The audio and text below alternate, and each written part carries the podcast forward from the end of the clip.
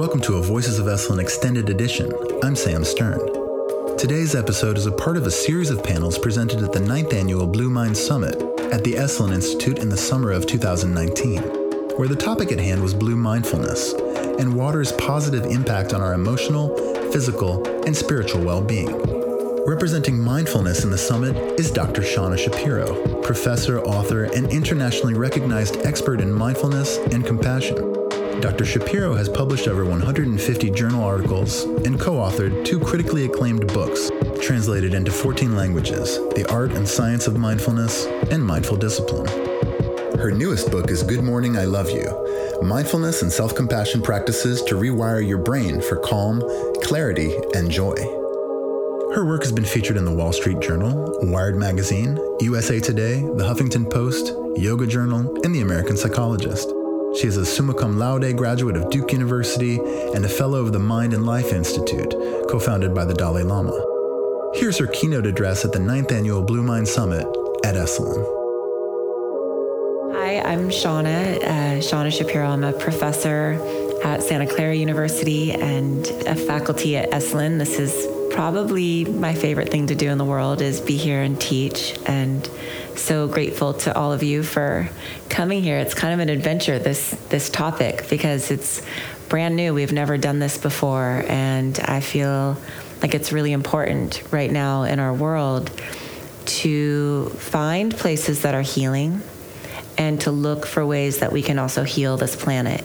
And I think we're doing both of those by bringing these topics together. My area of study is mindfulness and compassion, but our intention is really to bring the awareness and the presence and the wisdom and compassion of, of mindfulness practice to our awareness of the healing powers of water. And also to use the healing powers of water to help deepen our practice because it goes both ways. And so there's this beautiful synergy of being here all together on this land surrounded by water. So I'm excited and I'm really grateful.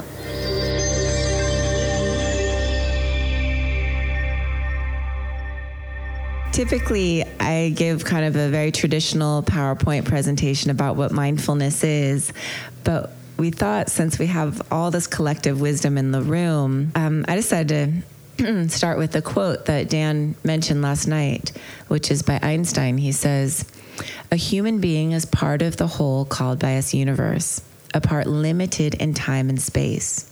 He experiences himself, his thoughts, and feelings as something separated from the rest, a kind of optical delusion of his consciousness. This delusion is a kind of prison for us, restricting us to our personal desires and to affection for a few persons nearest us. Our task must be to free ourselves from this prison by widening our circle of compassion to embrace all living creatures and the whole of nature and its beauty. The word mindfulness, the word mindfulness means to see clearly. To see clearly, to see through these delusions of separateness. That ultimately, mindfulness allows us to see our interdependence and to not just see it, but actually have a, an experience of it, a taste of it. And when we begin to see clearly, we can respond effectively. We can respond with wisdom and compassion. And I remember a couple of years ago, I'm not sure where we were, Dan, but Dan was giving a talk not about the environment and not about the ocean or saving the world, but all of a sudden, this, this idea of interdependence and interconnection he said something like, This is what we need for the environmental movement. That if people understood that we're all completely connected and connected to this earth, they, they couldn't help but take care of it. And something kind of clicked in my mind like, this, this really is, this is the fundamental plague of our times is our sense of disconnection, our sense of isolation, and the delusion that we're separate from each other.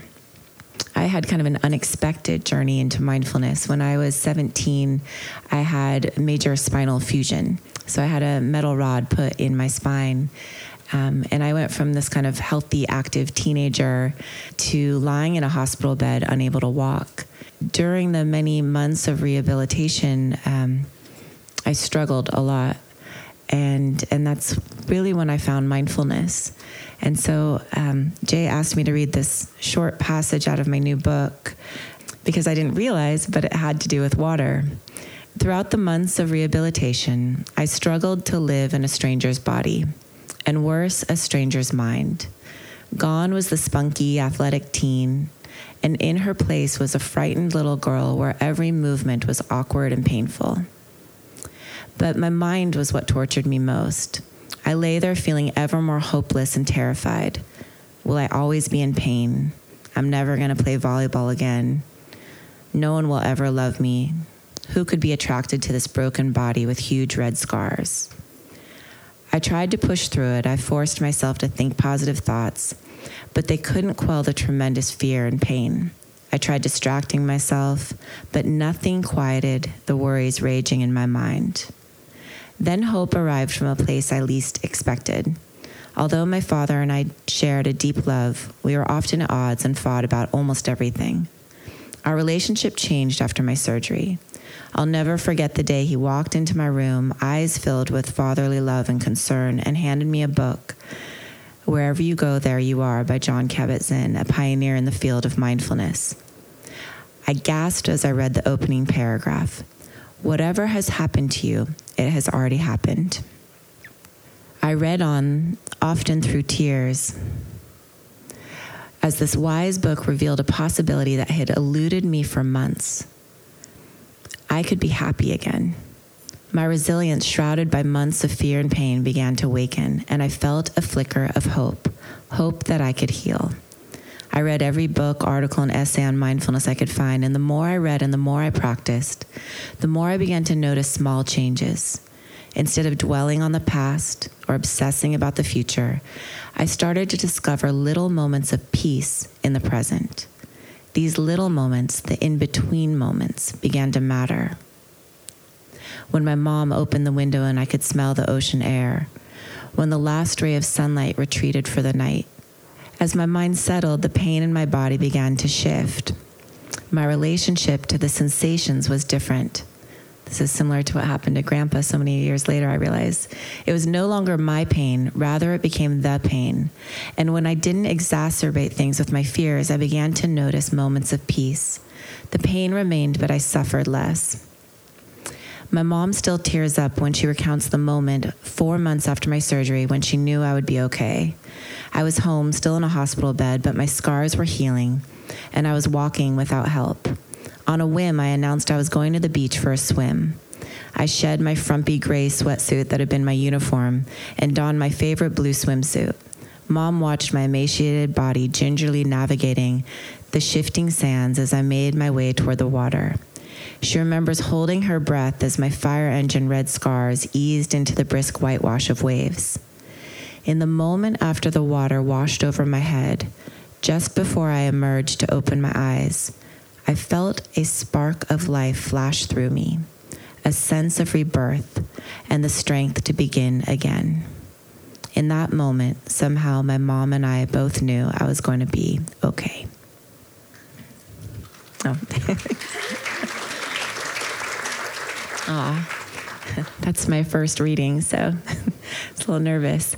Um, so my journey into mindfulness was it it happened, and um, that was over 20 years ago. And since that time, um, I really began to study the science of mindfulness because I wanted to understand how it was impacting me and how it had completely shifted my life in such unexpected ways. And so, what I'd like to do this morning is share with you a little bit about the science of mindfulness and also what it is. Um, there are significant health benefits. Doing these simple practices, just like we did this morning, improves your immune function, decreases stress, lowers cortisol, helps you sleep. It increases t- telomerase, which is an enzyme that grows our telomeres, which are pretty much the best predictor of, of longevity and health mindfulness has been shown to increase our cognitive capacities. It increases our focus, attention, memory, productivity, creativity, innovation. it's really important for the helping profession. A lot of my research has looked at the impact of mindfulness on therapists, on helpers, on activists, on teachers, and it's been shown to reduce burnout, to decrease stress, to increase our empathy and compassion, to increase our ability to regulate our, our emotions and our, our challenges, um, and it strengthens relationships. And I think these three areas are kind of what I've been focusing on most recently, and I think are most important, which is how these practices, and it really comes back to what Dan was saying, how they allow us to see our interdependence, which leads to greater compassion for other people and for ourselves. It leads to increased ethical decision making even if you don't talk about ethics or morality. That's what I find so interesting. We did a study with college freshmen at Santa Clara University, and it was so interesting because we taught a mindfulness course and then we had an education course um, that taught them about, you know, wise choices like not drinking and driving, safe sex, not cheating. Um, and we learned a couple of things from the study. The first thing we learned is that college freshmen are unethical. I couldn't believe it. I'm at a, I'm at a Jesuit university. You know, I was not expecting this. You know, they they drink and drive, they cheat, they have unsafe sex. I mean, my provost was he was like, stop the study. um, but what was so interesting is after an eight week intervention in mindfulness, compared to an eight week intervention where you told them right from wrong, we found significant improvement in ethical decision making in the students practicing mindfulness. And what that showed me is that somehow seeing clearly, seeing clearly with a lot of compassion, a lot of wisdom, allows you to make wise choices. So it's not this kind of top down hierarchy where, you know, someone tells us this is the right way to live, but it's kind of this bottom up um, experiential wisdom where we see clearly what's right from wrong. And the last area that I'm really interested in right now is the impact of mindfulness on reducing cultural bias. And again, this has to do with our sense of interconnection and being able to actually see each other clearly. When when people see someone as similar to them, the insula lights up and it's the part that's responsible for empathy. When we see someone as different, when we categorize someone as other, which Dan was talking about last night, we we don't empathize with them and, and, and that's really how the atrocities of the world happen is we put people in other boxes and then the, that natural compassion is inactivated. And so i think what mindfulness does is we start to see each other more clearly and this was a study done at uc berkeley is it reduces our sense of other. So they did a study where they it was very simple. We, we all have something called um, own race bias which means we see people that look like us um, we remember them. And people that don't look like us we're like they just all kind of blur together. And so they showed um, white students, they showed them pictures of other white students, and then they showed them pictures of people of different uh, ethnicities. And the students who hadn't been practicing mindfulness immediately fell into own race bias. So they didn't recognize the, the other faces that didn't look like them, and they recognized the white faces. Students who had practiced mindfulness didn't succumb to that bias. And I think the implications of this are, are really significant. So these are three areas I'm I'm very excited about. And and what I want you to understand is mindfulness is a powerful tool. It affects our individual physiology, our, our own personal health, and it impacts how we relate to each other and this world. Again, mindfulness means to see clearly, and we want to see clearly so we can respond to the present moment wisely, effectively, compassionately. There's three elements of mindfulness. The first is our intention, the second is our attention, and the third is our attitude. I'm going to speak about each of these three elements. They work together synergistically. So mindfulness is kind of this this arising of consciousness when we intentionally pay attention in this kind, open way. So our intention is really just about why. Why am I paying attention? As I said before, our where we put our attention determines our entire life. It's our attention is the most valuable resource we have in this world. And so it's helpful to kind of reflect on where do I want to focus in my life and why? What's important to me? So our intention is why. It's what's important. And my favorite quote about intention is the most important thing is simply to remember the most important thing. Okay, so that's it. All you have to do is figure out what's most important to you. What's most important to you? So, this is my son, Jackson. I would say he's definitely the most important thing. And I want to tell you a, a short story about intention. So, some years ago, gosh, now it was a long years ago, five years ago, when he was about nine, um, I was away teaching in Europe for three weeks. And it was the longest we'd ever been apart. And it, as I was kind of you know, on my way home, I remember flying home from Copenhagen and I started getting really anxious. You know, I've been away too long. I'm a bad mom. I made the wrong choice. I've ruined our attachment bonds. And instead of spiraling down into that mother guilt or parental guilt, does anyone know that one? Never good enough. Um, I set a really clear intention. When I get home, I'm not going to unpack, check email, do any of that stuff. I'm going to spend those first 24 hours just reconnecting with Jackson, just letting him know mama's home, you're safe, I love you. So I get home. It's a beautiful day in Marin where we live, and we both love going to the beach. So I thought, oh, it's perfect. We'll go to the beach. We'll have this beautiful day reconnecting.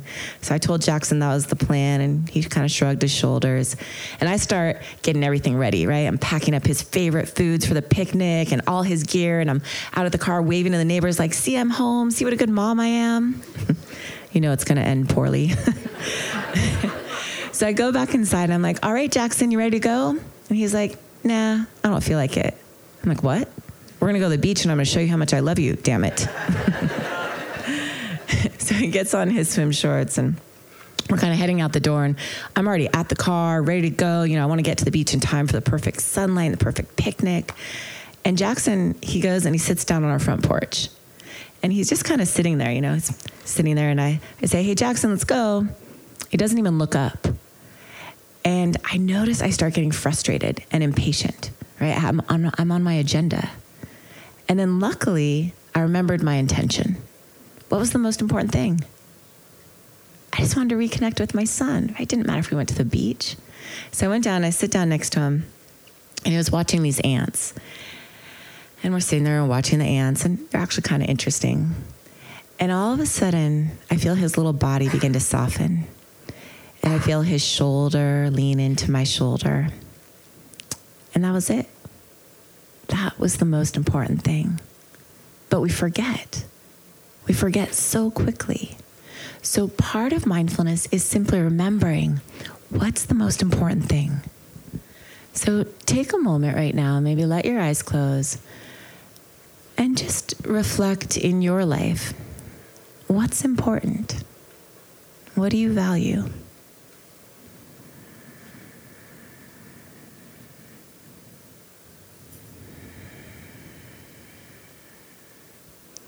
Good. You can let your eyes open. So, this is the first element of mindfulness realigning our hearts with what is most important. As I said last night, it's really setting the compass of your heart. It says, This is the direction I want to go. The second element of mindfulness is our attention. And this is about paying attention in the present moment. So I've been speaking probably for about 10 minutes. How many people have noticed that your mind has wandered? Come on. Everyone, everyone. if it hasn't wandered, I want to bring you into the laboratory and study your brain because you're the anomaly. Research from Harvard shows our mind wanders 47% of the time, on average, 47%. So that's about half of your life that you're not present, you're not here. And so part of this practice is learning how to kind of guide our mind back to the present moment. Because what typically happens, right? We get lost in the future. What am I going to do when this happens? How am I going to handle this? Or we start ruminating about the past. I wish I had done that. If only I had done that. And what happens is we miss the present moment. And if you think about it, this is the only moment we have this moment right here. The past is gone, the future doesn't exist yet. This moment, kind of like Dan was talking, exactly like Dan was talking about last night, this present moment, this is the quantum reality, and it is a reality. And it doesn't mean that we don't need to prepare for the future. And it doesn't mean that we don't reflect on our past. It's important to be able to do both, to move from the Newtonian to the quantum worlds. But this is actually where our aliveness exists right? This is the only time you can feel your body that emotions exist, that you can connect with another person, that you can learn, that you can integrate, is right now. So, part of this practice is training our attention right here in this moment. The third element of mindfulness is our attitude. And this is the most, I believe, this is the most important and the most overlooked. Um, our attitude has to do with paying attention with kindness and curiosity. And when I was first studying mindfulness, so after my surgery, about three years later, I decided to go to Thailand. And I had been practicing mindfulness on and off by myself, but hadn't really ever gone to a meditation retreat. And so I end up in Thailand for this two week silent meditation retreat, not really knowing what to expect, and kind of understanding that mindfulness was about being present, just focusing on the present moment. And so when I arrived at the monastery, the monks didn't speak much English and I didn't speak any Thai, but they instructed me to feel my breath going in and out of my nose as a way to focus my attention. So I sat down to begin, and you know, one breath, two breaths, my mind wandered off. right? Being present isn't so easy. Our mind is just taken away with all these thoughts. Watch your mind, watch it right now. The mind has no shame, it goes wherever it wants to go. Have you noticed? and so what happened was I tried harder and it didn't work. And so I started to judge myself. What's wrong with you? You're terrible at this. You're a fake. Why are you even here? And then not only was I judging myself, I started judging everyone around me, even the monks. Right? Why are they just sitting here? Shouldn't they be doing something?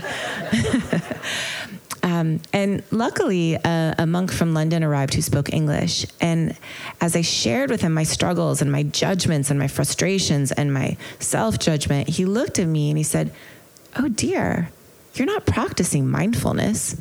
He said, You're practicing impatience, frustration, judgment.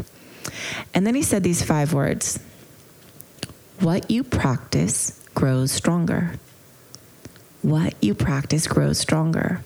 We know this now with neuroplasticity. Our repeated experiences, our repeated thought patterns, behaviors shape our brain. So he explained to me that if I was meditating with judgment, I was growing judgment. Meditating with frustration, growing frustration.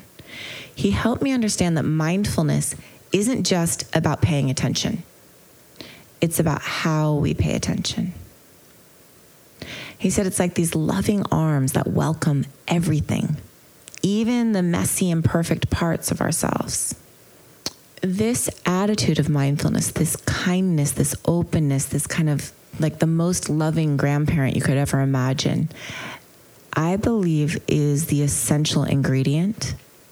And it's one that is almost completely overlooked when we're talking and teaching mindfulness. When I came back to the United States and started my PhD and became a therapist, what I was most struck by was the significant amount of self judgment and shame that people carry. This sense of, I'm not good enough, I'm not doing it right, there's something wrong with me. Do, do you know what I'm talking about?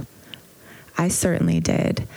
And so I became really interested in, in shame and self judgment and what happens when we judge ourselves because often we judge ourselves because we feel like we've done something wrong and we want to improve, right? Um, what I learned is that shame doesn't work. Shame never works. It literally can't work. When we feel shame, the parts of the brain that have to do with learning shut down. So we actually lock ourselves in repeating the same mistakes that we want to change what happens is the amygdala triggers this cascade of norepinephrine and cortisol that floods our system. It shuts down the learning centers of the brain and shuttles all of our resources to survival pathways. So, shame literally robs you of the resources you need to change. So, what's the alternative? Right? We've made a mistake. We've done something we don't want to do. We, we all have parts of our lives and parts of ourselves that we want to change and that perhaps need to change. But shame doesn't work, right? If it worked, I'd, you know, I'd say go beat yourself up, you know, if it's going to make you better, but it doesn't work. So the alternative is this attitude of kindness. this attitude I was speaking about with mindfulness of kindness and curiosity. What happens when we're kind and curious is first, it bathes our system in dopamine. It turns on the learning centers of the brain. It turns on the motivation centers of the brain. And second, when we're kind, when we're welcoming, when we're open, we're able to see clearly those parts of ourselves that we're ashamed of, those parts that otherwise it's too painful to look at. So, mindfulness then involves these three core elements of intention, attention, attitude. This is the official definition um, from the United Kingdom Parliament. They say mindfulness is paying attention with an attitude of curiosity and kindness. This was published in 2015, only 15 years after the model that we published. But I'm overjoyed because this really brought it. You know, I've been talking about kindness for a long time, and no one in the academy really. Um, uh, gave it much attention. And so now it's actually part of the official definition what's interesting about mindfulness is that it's become kind of so mainstream that it has even worked its way into the military, which is an unexpected place for it. And so the story I want to share with you is um, about a, a high ranking official who was having a lot of anger management issues. And so he was. Um, mandated to attend a mindfulness training course to work on his anger management. And when he first arrived, he was maybe somewhat um, hesitant to engage in the practices, but he really dedicated himself to them and really um, applied himself in earnest. And he told this story about a month into the program. He said he was at, at the grocery store and he was pushing this cart full of groceries. And just before he was getting into the line to check out, this elderly woman holding a little baby girl stepped in front of him. And she had only one item. She just had a carton of milk. And he's kind of annoyed that he, she stepped in front of him. And then he looked over, and to his right, the express lane was completely empty. And he was like, why didn't she go in that lane? You know, he likes people to go in the right lanes, and she was clearly in the wrong lane. Um, so he starts getting angry. But then he remembers his mindfulness and his intention to work on his anger. So he takes a breath and he calms down his anger. And and so then he's standing in line just waiting patiently and all of a sudden this elderly woman and the young checkout clerk start cooing and awing over the baby. And then the woman hands the baby to the checkout clerk for a hug. And he is like, are you kidding me? Like, is this a nursery? Like, what the hell are they doing? And he's about to explode in anger. Like, are you and then all of a sudden, he remembers his mindfulness practice. He takes another breath. And as he starts to calm down, he looks up and he sees that the little girl is actually pretty cute. an instant later, she's back in the woman's arms and they leave the grocery store. And as the young checkout clerk is ringing him up, he says to her, That little girl is pretty cute. And she looks up and she says, Really? Thank you. That, that's my daughter. She said, My husband died um, in Afghanistan last year, and I had to go back to work. And so my mom brings her in every day through my line for a hug.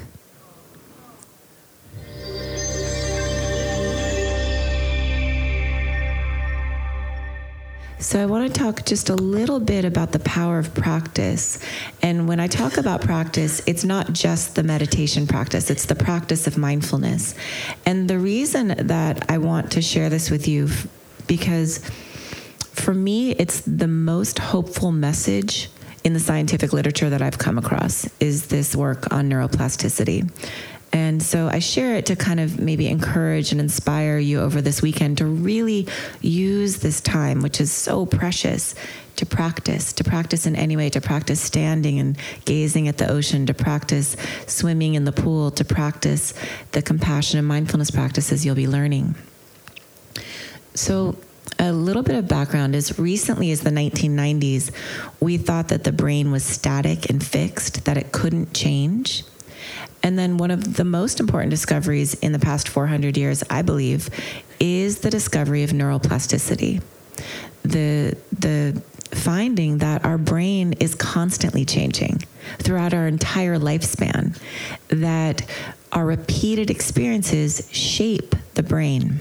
So one of the kind of first studies and and I, I think most extraordinary was a study done with uh, London taxi drivers, and I don't know if you know this, I didn't realize this, but London taxi drivers have to go through four years of training called the knowledge so that they can learn how to navigate the 25,000 streets of London.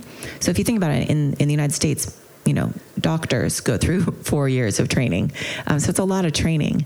And what they found after the four years is that the visual spatial mapping part of the brain had grown bigger and stronger, right? They had been practicing navigating the streets of London all day long. What you practice grows stronger. The same is true of meditation. When we practice mindfulness or the sitting meditation or the walking meditation or our exercise, when we bring these qualities of kindness, curiosity, intention, we actually change our brain. So, what this is called is cortical thickening. It's the growth of new neurons in response to repeated practice. It's, it's just like going to the gym, right? You're, you're actually shifting the pathways of the brain. What this means and why this is so hopeful is that all of us have the capacity to change. It's never too late. No matter what your circumstances, no matter what's happened in your life, no matter where you are, every single person has the capacity to change. It's not about this radical change where all of a sudden we're perfect. It's 5% more. It's these small steps. That's how evolution works, right? It's these small steps that lead to big changes. And so, what, some of the research that, that I find so inspiring and, and for me just so hopeful is the research showing that we can even rewire our brain to be happier. And the reason this is so hopeful is I'm, I'm, a clinical psychologist. And so, what we are taught in graduate school, and is true in all the research books, is that there's something called a happiness set point, which is that we're born with a certain set point of happiness, and that this doesn't change very much over the lifetime. So, this is based on research showing that when people win the lottery, they have this blip of happiness but one year later, they return to baseline. Even more surprising, people who are in terrible accidents and become paralyzed for life. They have a huge drop of happiness, but one year later, they return to their baseline level. So, this is great news if you're born happy, right? Life knocks you down, you pop back up. But it's not such good news if you weren't born happy. Because then, no matter what happens, no matter how big your success is, how much your gains, your happiness level doesn't ultimately change. What's so hopeful about this new research on neuroplasticity is it shows that even though external changes won't change your happiness, internal changes can. Happiness can be trained because the very structure of your brain can be modified. So, quote by neuroscientist Richie Davidson happiness can be trained because the very structure of your brain can be modified. And what I like to say is that anything can be trained because the very structure of your brain can be modified. We can cultivate pathways of generosity, of joy, of gratitude, of connection, of intimacy through these practices of mindfulness. Uh, this is some research done at Harvard by Dr. Sarah Lazar, and what she showed is that people who practice mindfulness over periods of time actually change not only the activity of their brain, but the very structure of their brain in areas that have to do with emotional intelligence, happiness, compassion, empathy, learning, memory we can learn practices that rewire the brain and grow our resources. How do we bring this into a world that isn't always safe, that is stressful, that is challenging? And what I would say is grow your resources. Grow your resources so that you have the capacity to meet the present moment, whatever it is. Whatever it is what you practice grows stronger. I'm always struck by that monk told me this over 20 years ago. He had never taken a class in neuroscience, and yet he knew what you practice grows stronger. And so the question I believe that's really important is what do you want to grow? What do you want to grow?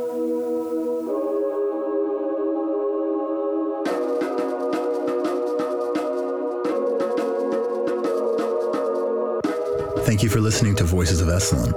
Today's show is produced in conjunction with Cheryl Franzel, Lori Putnam, and Shannon Hudson.